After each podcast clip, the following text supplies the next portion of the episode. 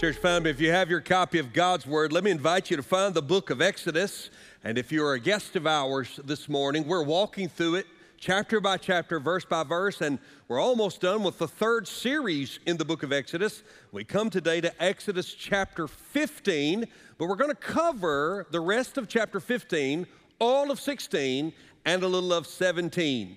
I hope you got coffee in all honesty, we find ourselves in a section of the passage that really relates together so beautifully, it didn't make sense to divide it up. So we're going to begin this morning in Exodus chapter 15, and in just a moment, I'm going to preach from verses 22 of Exodus 15 all the way through chapter 16 and just the first few parts of verse chapter 17. Now we won't have the opportunity to read every single verse, but as you'll see in just a moment, it all deals with one single subject. To catch you up, the series is named by Pharaoh. Pharaoh, after enduring the 10th plague, told Moses and the people of God, Get out. And they leave. And as we have seen, just their leaving was evidence of the power and the providence of God, where they end up trapped between Pharaoh's army and the Red Sea. And then one of the most famous miracles in all of the Bible we explored two weeks ago as we saw the Lord split the Red Sea, deliver the Hebrews out across the Red Sea into the wilderness and on their way to the promised land. And then he subsequent, subsequently drowned the Egyptian army in the Red Sea and off they go. It was so good that last week we saw how the people of God stopped and sang about the goodness of God and His provision. So to say we are on a high note, I would say that it's a lot like where you find yourself this morning. You've probably had several things to do today to get your family prepared to be here. I love to see parents coming in with those little ones because, as a parent of children, I know what it takes to get everyone to one place on time with everyone dressed with the right shoes on in the right places. It is a logistical miracle that takes place on a weekly basis here. And to see that and to see those families place a priority in worship matters so greatly. And I am sure that it brings great joy to the Lord. And then you find yourself into your seat, you get settled in, there are announcements, there's a welcome, there's a prayer time, and then we begin to sing. And one of my favorite things is to stand in the back or to stand just back off to the right and watch you worship and sing to the Lord. I, no doubt some of you had very difficult weeks. Others of you may say it was sort of a normal week. Some of you may say it was a great week. But it's really hard, if you know and love the Lord, not to have your hearts warmed in the worship of God before Him in the presence of His people.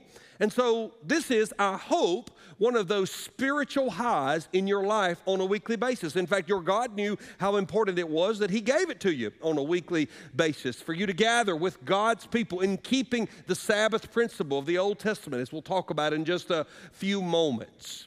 So, it's not a time that we like to think about the hard part of walking with the Lord. Let me show you a number 58.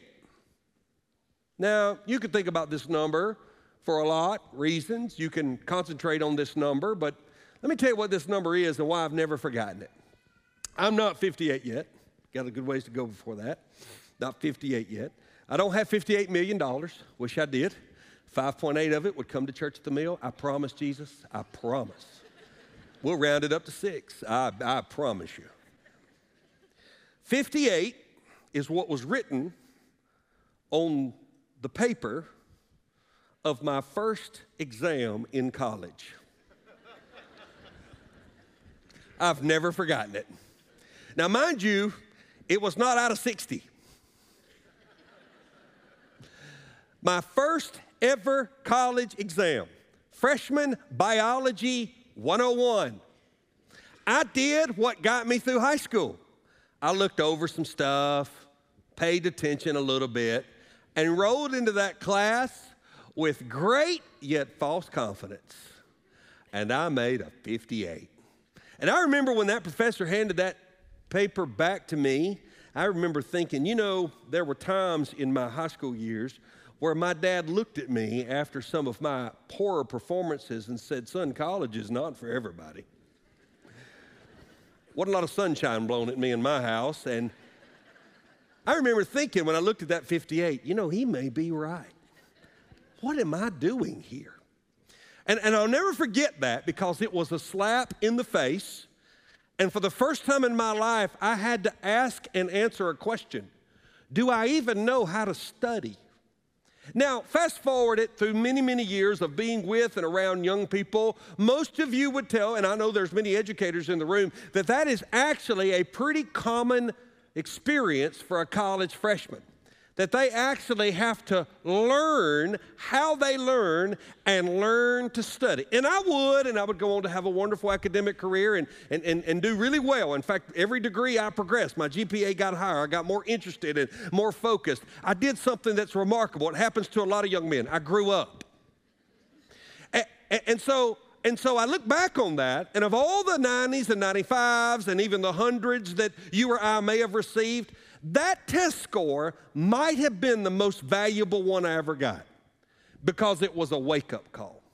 And the truth is, no student enjoys tests, but no teacher worth their salt would argue you could do away with them.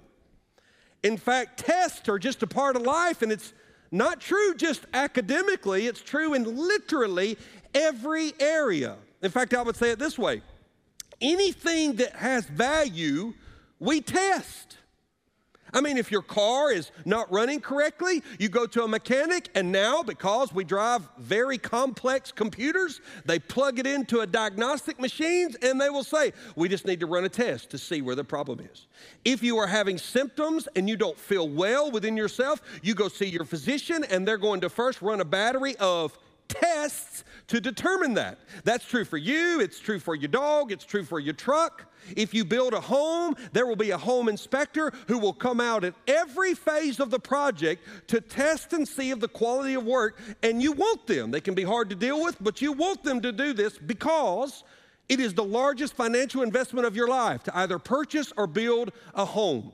So, so the truth is, even though the students in the room don't necessarily like taking tests, every part of life is a test, and anything we value, we test, and so does God. So I'd actually like to preach to you a message about his test in our life, about a faith worth testing. Because when we open up chapter 15 and we deal with this beautiful psalm, this song that we dealt with last week, all the way down through verse 21, we then begin a subject of basic needs. There are some basic needs that every person in this room shares. And once we get past the most basic, the most basic thing that we need, which is oxygen. Without it, we can live only a few minutes. And without oxygen, even after a few minutes, we can experience severe brain, organ, and tissue damage. It is the very first thing a baby is evaluated on when they leave the womb of their mother and they pass through the birth canal. The doctor or the nurses or the technicians, anyone there wants to make sure the baby's airway are cleared and they breathe. That's why the God has programmed them to cry and to scream at birth to clear out that airway so that they breathe. And the very first thing you test with children is their oxygen level, and their blood oxygen level tells you whether or not their lungs are functioning. But then, within a matter of moments, especially now that many have seen the value of skin on skin contact with newborns, within a matter of moments in a normal birth,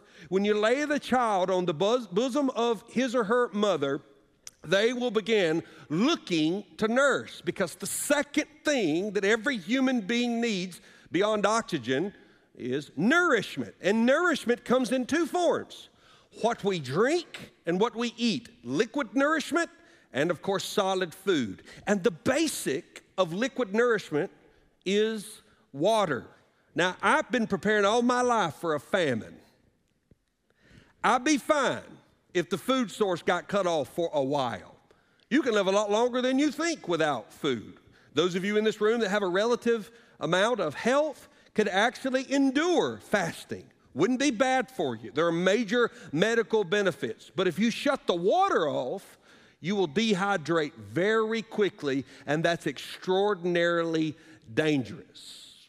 Well, imagine being a generation of slaves who've been miraculously liberated, Yet you are men, you are elderly, you are women, you are children, there are infants, there's old, young, male, female, some healthy, some not so healthy. And you are out through the Red Sea in this miraculous moment of God's provision. The very next thing you're facing is a wilderness that happens to be a desert. There are two things that every person is thinking about what am I going to drink? And what am I going to eat? And it is the need for water and food that forms the context for God to begin testing their faith. Now, the interesting thing about the subject of testing, even before we dive into the examples, is that I do think it's important to have a proper view of tests from God. Because there is some who believe we should run from tests, or that all tests are a result of disobedience. If I face a test or a trial, it must be that God is mad at me. Or if something looked as though it would test my faith, I want to go the other direction because I don't want my faith tampered with. But that's not at all what the scripture teaches. In fact, just a brief survey of testing before the Lord will show you that. Look what the scripture says in 1 Peter chapter 1 verses 6 through 7. This is of course not our home passage, but this is written to Christians who were actually being persecuted for their faith.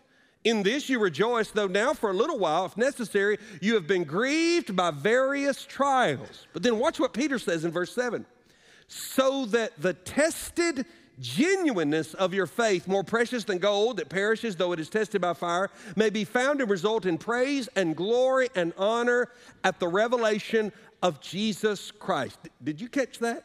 So the trials we face do test our faith. But the testing of our faith proves whether or not our faith is genuine. Peter's not the only person to deal with this. James, the half brother of Jesus, said it in similar fashion.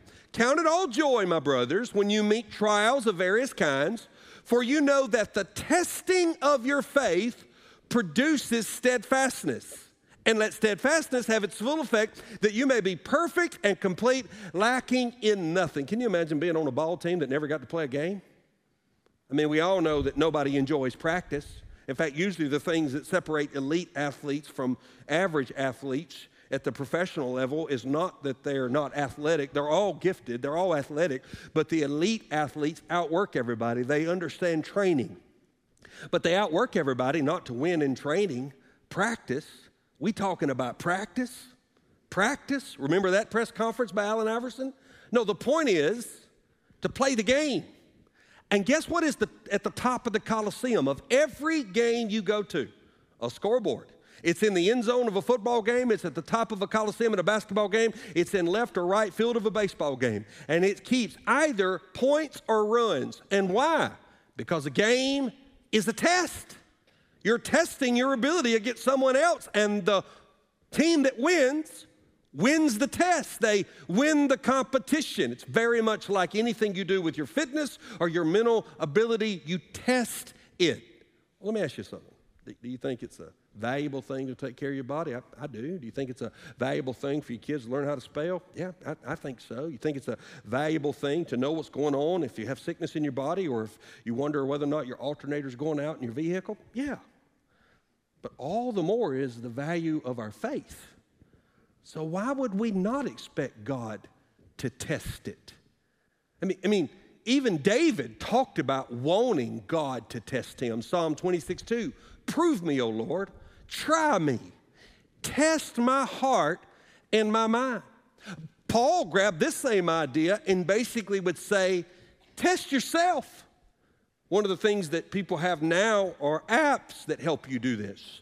When my son enrolled at North Greenville to study the ministry, he is now taking Greek. I took Greek, lots of Greek, lots of Greek, and it was hard. I'm not a gifted language student. All my buddies that were gifted language students are professors. They can't preach their way out of a paper bag, but they're professors. It did not come naturally to me. And I lived with flashcards. And I would, I would go over the vocabulary over and over. And I said, Hey, Ty, you want my flashcards? I was kind of proud. He goes, Dad, I got an app. They're already made for me. This soft generation. I went and downloaded the app. test yourselves? Or do you not realize this about yourselves, that Jesus Christ is in you, unless indeed you fail to meet the test? Paul says, nobody should want to die with any doubt about their faith. Well, if you want to get rid of doubt, test your faith. Lay it before the Lord and say, Examine me, Lord, and make sure that my faith is real. This does not, of course, mean that Paul or any other biblical writer wanted us to live in a constant source of doubt, but he did want us to want our test, our faith tested. And what, and what we find is that as soon as the Hebrews, the children of Israel, leave for the promised land, they think their greatest enemy is at the bottom of the Red Sea. But what we're going to find for the rest of the book is that their greatest enemy is not the Egyptians, it's not the Amalekites, it's not the Philistines, it's not the Hittites or the Canaanites. It's doubt and unfaithfulness to God. Friend, I would just say that's still my greatest enemy. I'm not belittling the enemy. I'm not belittling Satan. I'm not belittling spiritual warfare. I was in Nicaragua this week, and a man came up to me after I preached at a trash dump and asked me to pray because his home was under spiritual attack. And he expressed his faith in Christ. He was a believer, and so I believe spiritual warfare is real. And I spoke with him about that, and we prayed. So I'm, I'm not in any way belittling those things. But greater is he that is in me than he that is in the world. And I was able to tell this brother that at the name of Jesus, the demon has to flee. He has no power or authority over his life. I can certainly be influenced by the enemy. I cannot be possessed by him because I've been bought with a price. I belong to the king. I uh, was an orphan and now I am a son and I'm highly favored, and so too is every son and daughter of the utmost high God in this room. And so to remember those things is important. And then I remember, he's not my greatest enemy.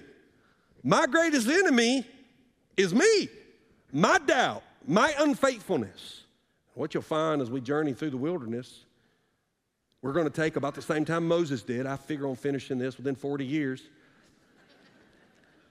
what you'll find is, is that every time the children of Israel face a trial, it is ultimately a test to refine and purify their faith. There are no less than three this morning that we'll look at briefly. The first one, of course, is when the Lord tested their confidence. He tested their confidence. Look at the second part of chapter 15, beginning in verse 22. Then Moses made Israel set out from the Red Sea. Remember, we've just seen this amazing worship service break out, and now they're ready to go. And they went into the wilderness of Shur. They went three days in the wilderness and found no water. It is not coincidence that that is about the time dehydration can begin to set in to the point of threatening your life. If you don't drink anything today, you're going to feel lousy. You're going to get headaches. It's going to affect you. In fact, every person I've ever known that knows anything about fitness, regardless of what you do to work out or what you do to diet or what food you eat, always say almost all of us must increase our water intake. It is just good for the body to remain hydrated, and we most of the time do not drink enough enough water. But you go three days and your health can begin to break down. Your circulation will suffer. Your ability to digest what food you have, the ability to think clearly, all those can be deeply affected. And so, three days in, the scripture says they found no water. But look at verse 23. When they came to Marah, they could not drink the water of Marah because it was bitter. How do you think they found that out? They tried. Therefore, it was named Marah. And the people grumbled against Moses. Now, I, I find myself so tempted to look at these people and go, Are you kidding me? I mean, this is the guy that said, and the Red Sea split, and the entire Egyptian army was drowned. This is the guy who threw it down and it turned into a snake. He picked it up, it turned back into a staff. He told Pharaoh in predictive mode every single plague that would take place. This is the guy who told them exactly how to be covered by the blood of the Lamb on the night of Passover. So this is not a guy who has not delivered, but the moment they got thirsty, watch, they forgot about all that God had done. because they were more focused on what they didn't have. There is a narrative parallel between the bitterness of the water and the bitterness of their attitude. And it really speaks to confidence. You know what runs parallel to confidence? When my confidence is low, my complaining is high. When my confidence in God's plan begins to suffer, typically my complaining goes up. Now, some of you are outward complainers, and everything you think, you say. I'm a member of that club, and we have to work on that. Others of you more inwardly or introspective, but you harbor those feelings of resentment and complaint. But I can tell you whether or not you are an expressive person and we can read you the moment we see you, or you're an introspective person and you hold your feelings tight, you keep your cards close to your chest.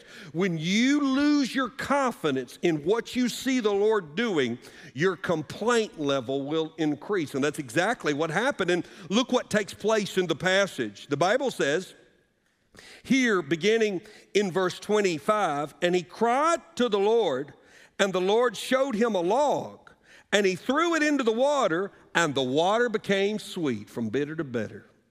There the Lord made for them a statute and a rule, and there he tested them. Now, notice the giving of the rule in and of itself is a part of the test. Now, again, it wasn't that they didn't find water in Marah, they found water in Marah.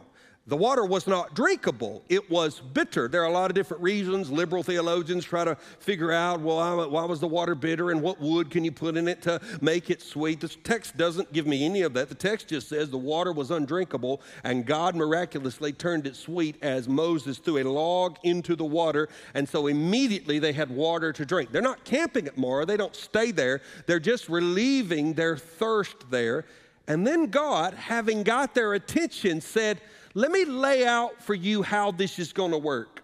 This is how this is going to work when you begin to walk with me as my people. You were an enslaved people, then you were a threatened people, then you became a trapped people.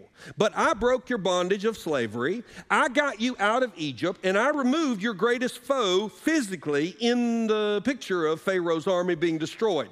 But let me tell you how this is going to work. Let me lay, God would say, the parameters of our relationship. Look at the statute, verse 26. If you will diligently listen to the voice of the Lord your God and do that which is right in his eyes and give ear to his commandments and keep all his statutes. Now, it does lay out beautifully, but it is sort of the repetition of the same idea I will put none of the diseases on you that I put on the Egyptians. And then he ties that to his name, which of course speaks to his character. For I am the Lord your healer. Before I apply the verse, let me guard you against misapplying the verse. A verse like this has to be interpreted in its context. We always do that, okay?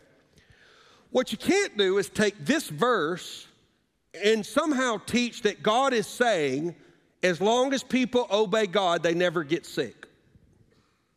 There's two reasons for that. Number one, that's not what the verse is teaching. And number two, the Bible doesn't bear that out, nor does the Christian experience. I know precious people in my life who are sick today, not because of disobedience, but because we live in a lost and fallen world where we're all doomed for this. The weekend of my anniversary that you so graciously gave to me about a month ago there was only one man that I wanted to preach that message, and that's my mentor, Dr. Jim Shaddix. And those of you who follow me on social media know that within a few days of preaching on this pulpit, he was diagnosed with a severely aggressive brain tumor. He has undergone not one, but two surgeries, and he is in rehab right now relearning the very basic things of life, and he will then begin aggressive chemo and radiation. And based on the report of the type of cancer, a cancer that has affected many of the members of this church with family and loved ones, the survival rate is extraordinarily low. So the focus is on the quality of his life and sustaining his life. But unless the Lord miraculously removes this cancer, statistically, my mentor will be with Jesus because of this. Now, I'm not writing him off at this point, and I'm not in any way stopping my prayers, but I do not believe my mentor's brain tumor is a result of a life that hasn't been well lived, a life that has been lived in disobedience. I believe that my mentor, like your pastor and every man and every woman in this room, lives in a fallen world and we have fallen bodies, and our bodies succumb to all sorts of illness, suffering, and disease. And there are a few who are able to enjoy the precious gift of a long life and die in their late 90s, perhaps even making three digits with their loved ones around them, fully attuned to all their faculties before they close their eyes and go be with Jesus. But, friends, that's pretty rare. That's pretty rare. A dear friend of mine lost his granddaughter this weekend, who was put to bed healthy as a five month old and found dead the next morning. You know the condition SIDS. When we come to passages like this, it's very important to put them in the context of what God is teaching. What did he do to Egypt? He intentionally brought severe plagues, starting with the least severe to the most severe, because of their disobedience, resistance, and hard heartedness against God. And we have them listed in the book of Exodus 1 through 10. We have them. And so God is looking at this people who, by the way, have witnessed all 10 of the plagues. They saw the skin boils. They saw the insects. They saw the river turn to blood. They saw the night of weeping and wailing. They saw the blood on their hands as they put it on their doorpost in preparation, preparation for the Passover. So these are people who have lived it. And God is basically saying, Yes, I know your enemy was Egypt. Yes, I broke the back of their resistance. Yes, I drowned the army of Pharaoh that was surely intent on bringing you back into slavery. But don't you think you're any better than them? Don't you think I've chosen you because you're a better version of a human being? No, no, no. By my grace, I have delivered you. So make sure that you give me your attention because right now you are the liberated ones who have been oppressed. But if you stray from me, you'll become the oppressors. You'll become the one who mistreat your neighbor. You'll become the legalistic. You'll become the one who will lay the seed beds for a group of people who shouted one Friday, Crucify him, crucify him, crucify him. And if you do that, I will bring before you what I brought before Egypt.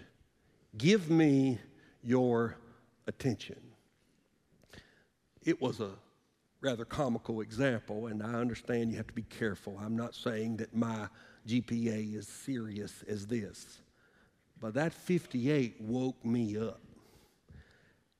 Some of you have received blood work that changed the way you take care of your body. Uh, uh, others of you have gone through a trial in your marriage and you looked at one another and you say, We didn't weather that too good. Maybe things are not quite as good as I thought they were. Maybe we need to get some help. Still, others of you may have felt as though your faith was strong until some blessings in your life were no longer blessings and you realized you were more in love with the blessings than the blesser. And if you fall more in love with the blessings of God than the God who blesses, the moment the God who blesses shuts off the blessings, you have to take inventory of where your heart is. This is what he's saying. Is your confidence in me? He turns the water sweet and they drink. And then chapter 16 opens with food. We see the second test. If chapter 15 is the test of their confidence, chapter 16, he tested their obedience. Look what happens beginning in verse 27 of chapter 15.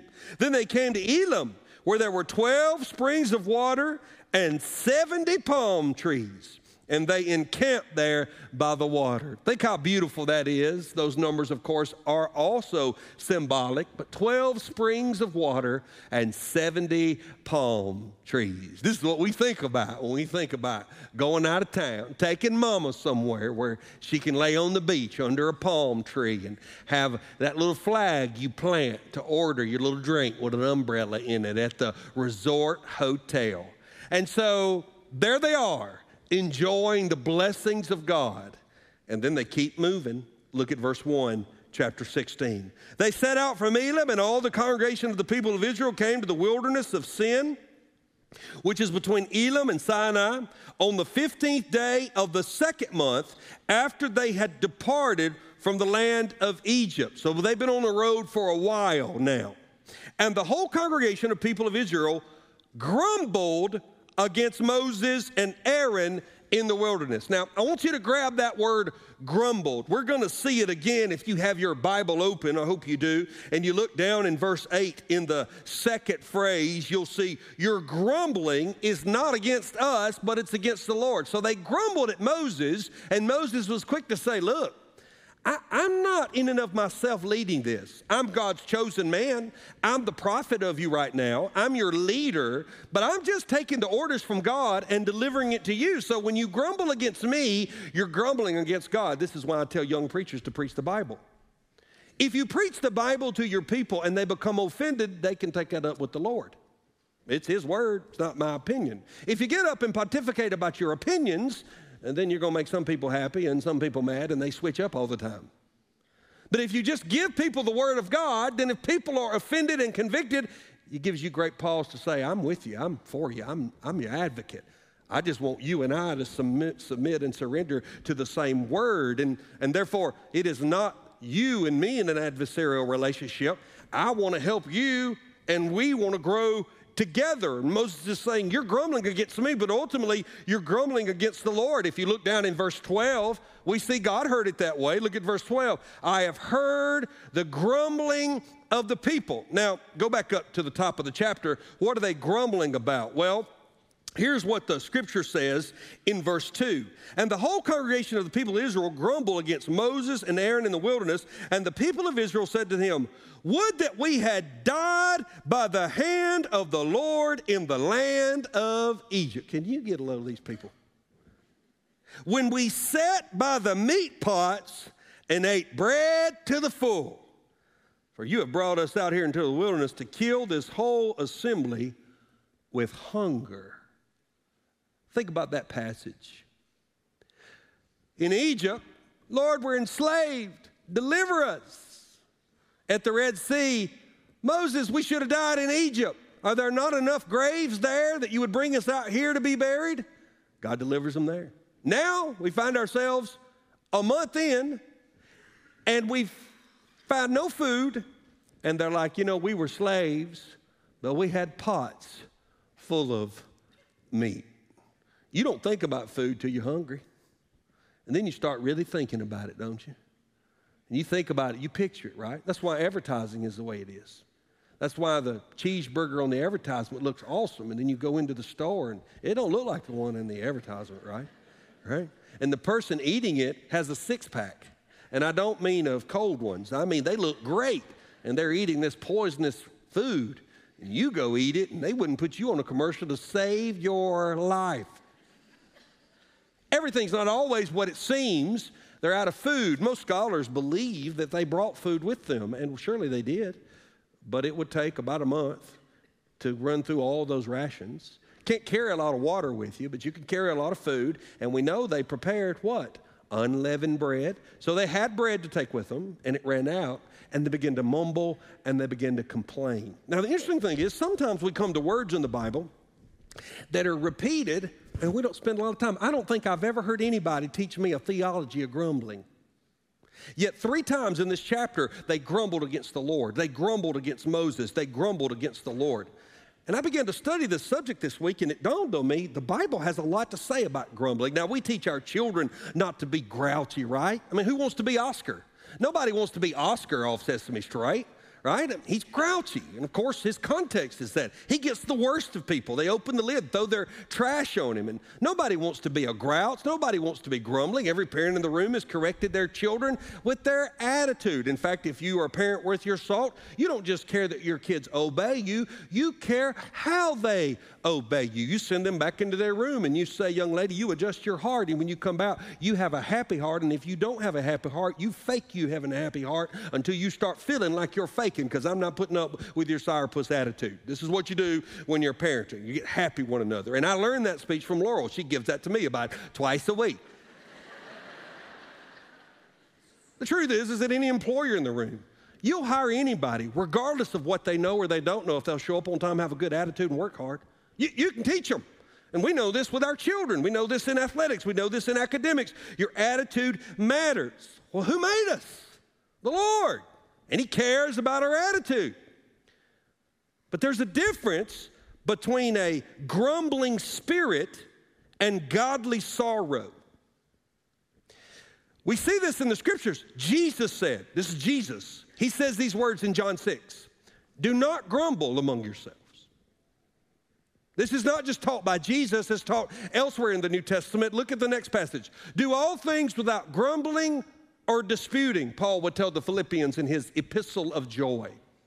We don't just see it in Philippians. Look at James. Do not grumble against one another, brothers, so that you may not be judged. Behold, the judge is standing at the door. God cares how I treat you. And if I'm unhappy with you, grumbling against you is not allowed. That's an act of disobedience. So we know that, but we also know that grumbling is grumbling because of the attitude from which it comes. It assigns blame and assumes entitlement. In other words, when I grumble sinfully, I'm blaming someone else for my situation and I'm assuming that I deserve better. But then there's godly sorrow, like what David prays. In, the book of Psalms, David says these words With my voice I cry out to the Lord, with my voice I plead for mercy to the Lord. Now, watch. I pour out my complaint before him. I tell my trouble before him. This is important. Now, watch this. Grumbling assigns blame and assumes I'm entitled to better. Godly sorrow's different. Godly sorrow expresses my pain and seeks relief. Lord, please remove this from me. Lord, please give me peace. Lord, please give me forgiveness. Lord, please take this burden away from me but also wants understanding. Lord, teach me what you want to teach me through this. I don't have to enjoy it to recognize you're doing something. And ultimately, Father, though I am suffering, I want the greater good and the glory. That's not grumbling, that's lamenting before the Lord. Now, watch, now, watch. Show me a woman in this room or a man in this room who will sincerely bring their sorrow before the Lord I'll show you someone who don't grumble much. Show me someone who's consistently grumbling. Their problem is that they're not taking their sorrow to the right place, to the Lord. And so we find this surfacing over and over in Israel, this grumbling. And this test of obedience really had two questions. I always hated that when the professor said, We'll only have five questions, because I mean, if I miss one, I got an 80 man, I need 300 questions. I can at least go B, B, B, B, B, B, B, B, B, B if I run out of time. But there were really two questions. Question number one Do you trust my sustaining provision? That was the question to Israel because the subject was manna. In fact, that's what happens. Look at the passage beginning in verse 4. Then the Lord said to Moses, Behold, I'm about to rain bread from heaven. Man, I love bread. Why is it the one thing they say I shouldn't eat? Man, I love bread. In Nicaragua this week, they have this coffee bread they serve with coffee, and uh, it's got honey and sugar on it. And the food in developing world is many times better because the FDA has not done us any favors with all the junk they allow to put in our food. But it, but man, this food, this co- and when I first got there the first morning, I'm like, yeah, I'm not, I'm not doing carbs. No, thank you. I'll just have coffee. And then I made a mistake. And that afternoon, I just took a little, little, little nibble. By the end of the week, I'm buying it by the bags. Give me, I mean, oh, I'm serving you, Jesus. I'll get back on the wagon next week, you know. This is for the Lord. You think the Apostle Paul was low carb? I doubt it. And so, but man, when you are hungry, there's something about the sustenance of bread. Even when your stomach's upset, a little bread can calm it. It is the staple, and in most environments, there is the staple food, and then the good stuff is added on to it. In many environments, it's rice or beans, and then you have some bread to go with it, or a tortilla, or a yeast roll, something of sustenance. It's interesting that the Lord said, I'm going to give you bread, but there's something else here. This is so good. These were people who lived in an agricultural environment. How you get bread? You know, if all of a sudden you and I try to live off the grid, how you going to get bread? Well, if you have to get bread like the ancient people, you have to grow wheat. And then once you grow wheat, you have to harvest the seeds of wheat. Then you have to crush the wheat and turn it into flour. And then you have to create yeast, leaven, and then you have to knead it. You have to mix it correctly. You may put a binder in it, an egg or something, and then you have to bake it. So from start to finish, it's months. If you were wait to the seed to turn into a wheat stalk, which turns into seed, which turns into flour, which turns into dough, which then is baked and then is eaten. It's months. And yet God said, I'm to give it to you every morning, fresh baked. And I'm to do this through your entire wilderness campaign because you're on the move. Now, not one of these people knew yet that that would be 40 years. 40 years of anything can get a little old. What they did know is that they had no time to plant crops, and that even if they were to carry every ounce of food they could from Egypt, they could never sustain themselves for months. And there is nowhere in the wilderness to feed an entire civilization. And so he gives them bread from heaven, but he gives it to them daily. Oh, and then I remember Jesus saying, Lord, give us our daily bread. Why do you think Jesus said it's hard for rich people to be saved? Is it because he loved poor people more? No, we don't have any scripture that says that people are more valuable to God depending on their wealth. He knows that salvation comes when you feel lost, vulnerable, and insecure. That's the prerequisite of trusting Christ. Well, guess what bread for tomorrow stored in the barns of today breeds? Security, comfort. We begin to feel a false sense that we have our own ability to take care of ourselves. Let the electrical grid of this nation fail just for a few hours, and you'll watch society completely break down which means that any sense of security we think we have is just that it's a false sense of security. And he's saying, Do you trust me? Now, something interesting happens. Verse 12 I have heard the grumbling of the people of Israel. Say to them, At twilight you shall eat meat, and in the morning you shall be filled with bread. Then you shall know that I am the Lord God. So that evening, he brought quail into the camp, and they are fine eating. If you never had any pan fried quail, you're missing out. But that was a one time event. He did not bring quail every evening, but he brought manna every morning. And he even says over in verse 18, But when they measured it in Omer, Whoever gathered much had nothing left over, and whoever gathered little had no lack. Even though he told the people, just get what you need for today, what was their natural instinct? I don't know about tomorrow. I'm going to get all I can store. When Paul is teaching on stewardship in Second Corinthians, he says, For I do not mean that others should be eased or you burdened, but that as a matter of fairness, your abundant at the present time should supply their need, so that their abundance may supply your need, that there may be fairness. As it is written, and then Paul quotes Exodus Whoever gathered much had nothing left over, and whoever gathered little had no lack. The principle is this if God has given you more than you need, find somebody who needs it. Be generous. Share, love, support. Should you save? Should you plan? Should you provide for your family? Of course. But before you live in extravagance, invest and love other people with what you have in the belief that among God's people, if you go without, others will invest in you. And this is being taught here. He's saying, Do you trust me to sustain you, my sustaining power? And then, of all places, and we're done, of all places, he implements the Sabbath principle. Look, look what happens beginning in verse 22. On the sixth day, when they gathered, twice as much bread, two omers each. And when all the leaders of the congregation came and told Moses, he said, This is what the Lord is commanding. Tomorrow is a day of solemn rest, a holy Sabbath to the Lord. Bake what you will bake, and boil what you will boil, and all that is left over lay aside to be kept till morning. So they laid it aside all morning. At the morning, as Moses commanded. It did not stink, and there were no worms, so God preserved it. Moses said, Eat it today, for today is a Sabbath to the Lord. Today you will not find it in the field. Six days you shall gather it, but on the seventh, which is the Sabbath, there will be none. Is this before or after the Ten Commandments? It's before. We haven't got to Mount Sinai yet. The fourth commandment in the Ten Commandments is that you shall keep the Sabbath. He is laying the foundation for a command he's about to give. What is the command? The command is just as you trust me daily for your sustenance, I want you to trust me and rest in me weekly and not work for your sustenance. And of course, we see this in the Sabbath, the rhythm of rest. Don't ever think of the Sabbath as a requirement, think of it as a gift.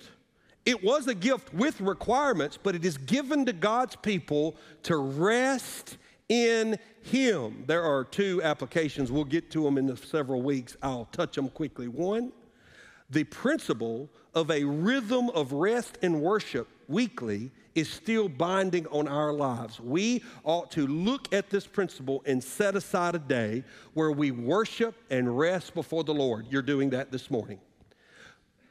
But the real Sabbath is Christ. We rest in Him. It's why we don't obey the seventh day Sabbath of Saturday.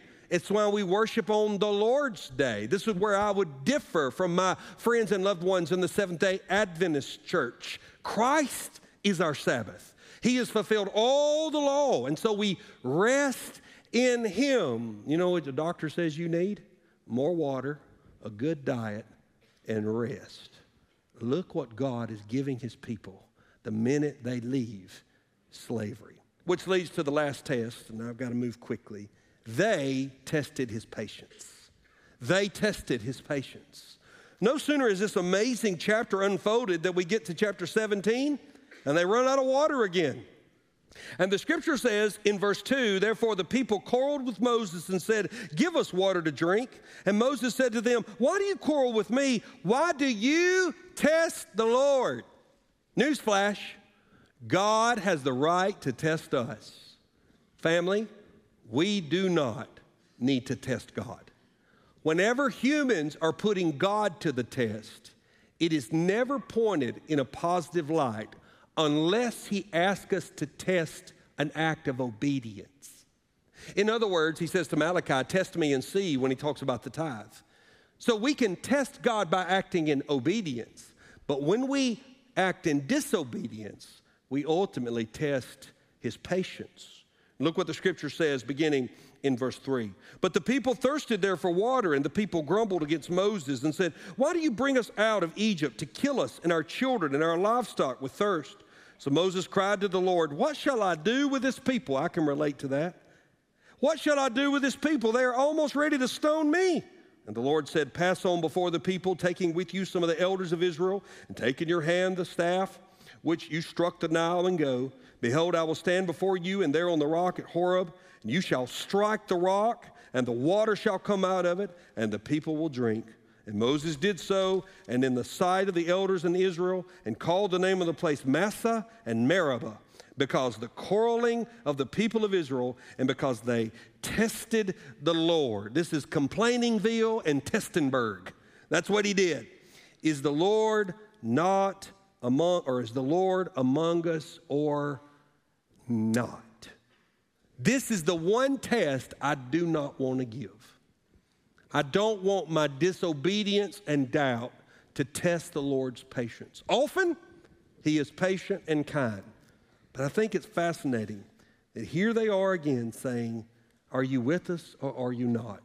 Even though they had eaten manna that morning and the morning before and the morning before, and they had seen God continually meet our needs. If you've ever struggled with doubt, let me give you a simple exercise stop, step back, acknowledge the situation you are struggling in, turn around, and look at your past.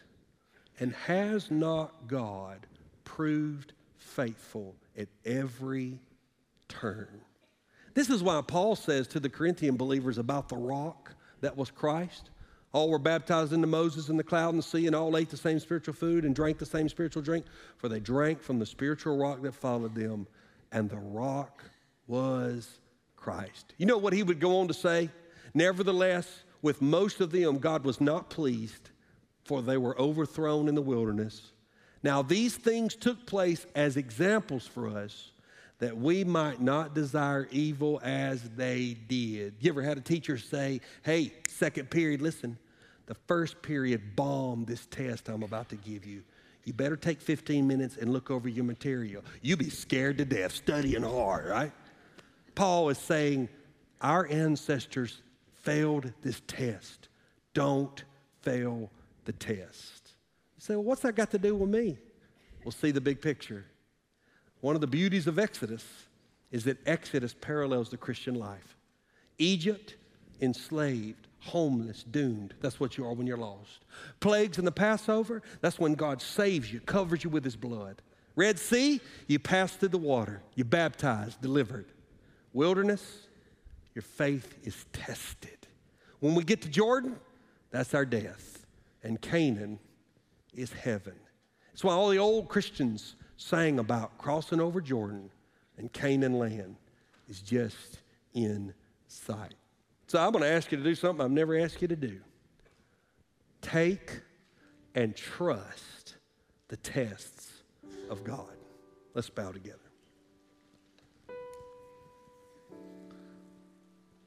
As you think about this passage, I asked Josh to come and to lead us in this simple little song. But I'd actually rather you just remain seated because every time I stand you up, 14% of you rush out. And it bothers me. Would you just identify a test you believe God is laid before you? I'm not asking you to make up one. I, am not in any way trying to play any games with you, but it may be a difficult situation at work. It may be a child who's a struggle. It may be a, an adult child who is not a believer. It could be a scare with your health. It may be just a friend who's suffering. I know certainly my faith is tested when I talk to people who are suffering untold misery and I struggle to understand why. I don't know what yours is, but would you just lay that test before your mind and take just a few minutes to think about it. And with that in your mind, I want to speak over you and say this God has not allowed this into your life in the hopes that you fail the test. Any good teacher worth their salt is going to push their students, but she doesn't want to fail them, she wants them to succeed. Any good parent is going to hold their children accountable to a high standard, not to break their spirit, but that they flourish as adults. Any decent boss is going to hold people accountable to do the work of the business, not on some twisted ego trip, but so the business is profitable and the work environment is fair and healthy. We understand this as humans. Well, how much more does your Heavenly Father? Want you to pass these tests. He's not against you. He is not interested in crushing you.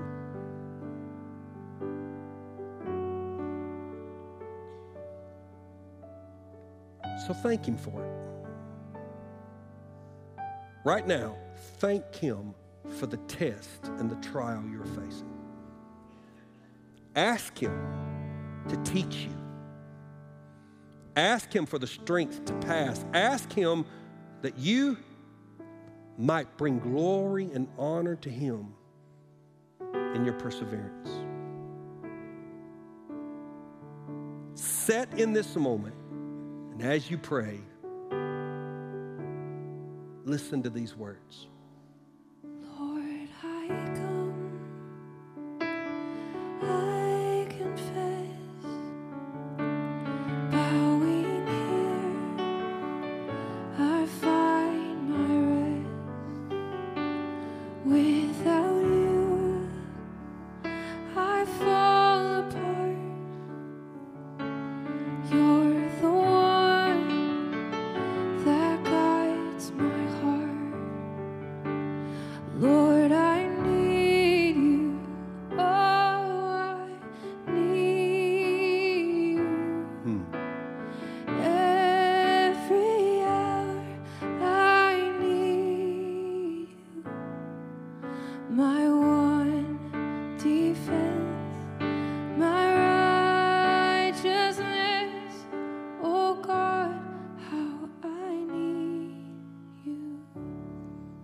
Father, that is our prayer. As we leave this place, may we be men and women who triumphed in the test, finding our faith to be sincere and pure, believing that you are for us and that your glory can be displayed in our perseverance. I pray this prayer in Jesus' name. God's people said, Amen. God bless you. You are dismissed.